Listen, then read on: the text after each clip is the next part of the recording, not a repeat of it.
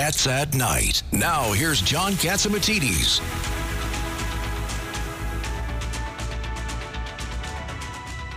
We got uh, Peter Mikol, Dr. Mikolos on with us because uh, we just are now learning that, you know, that deadly Bronx apartment fire that killed 17 people.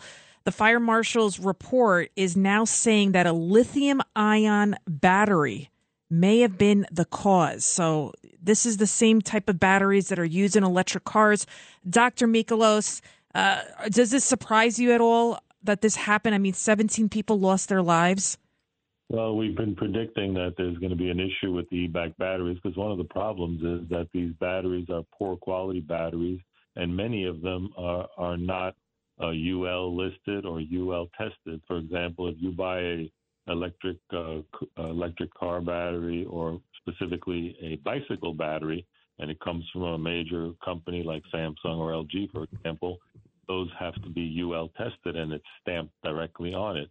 Another uh, we're seeing these more frequent uh, car fire batteries and one of the problems is that people leave batteries charging overnight and the recommendation is to never leave these batteries unattended because there's something called thermal runaway that can occur especially with these cheaper batteries.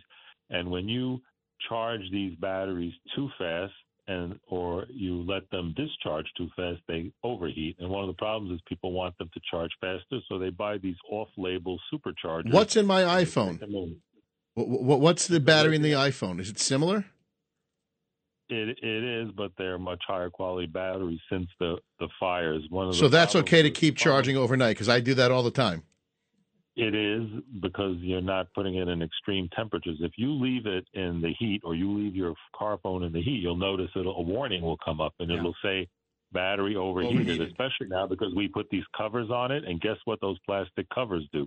They actually act as an insulator and they increase the temperature in the battery. So you want to use only factory chargers. And the other thing is, like, for example, there was a fire where there was a death in Vancouver, Canada and what they, uh, they there was a repair shop that worked on a, a, certain battery, and the repair shop said we don't we do not allow uh, e-bikes to be left in our store overnight, and that's a big problem. So we tell our public that you can also buy uh, bags that are fireproof bags while you're storing it. You can actually put it inside. They sell them. And if you're going to go away on vacation, never leave the battery unattended. You can put it in one of these fireproof bags because, as we saw those two teenagers hanging from an apartment building when there was an electric uh, battery fire. So try when you buy these super cheap bikes, you're buying sometimes the poor quality battery. So try to look for a UL listed battery. Not change the charger. Use the factory charger. You consider using these uh, fire uh, bags. And uh, hydrogen cyanide gas and fluoride gas comes out of these battery fires, and they're very hard to extinguish. And oh. keep listening to WABC for safety tips on e-bike batteries.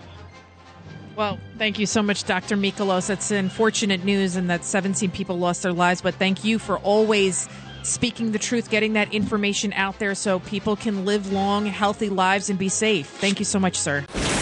Cats at Night on the Red Apple Podcast Network.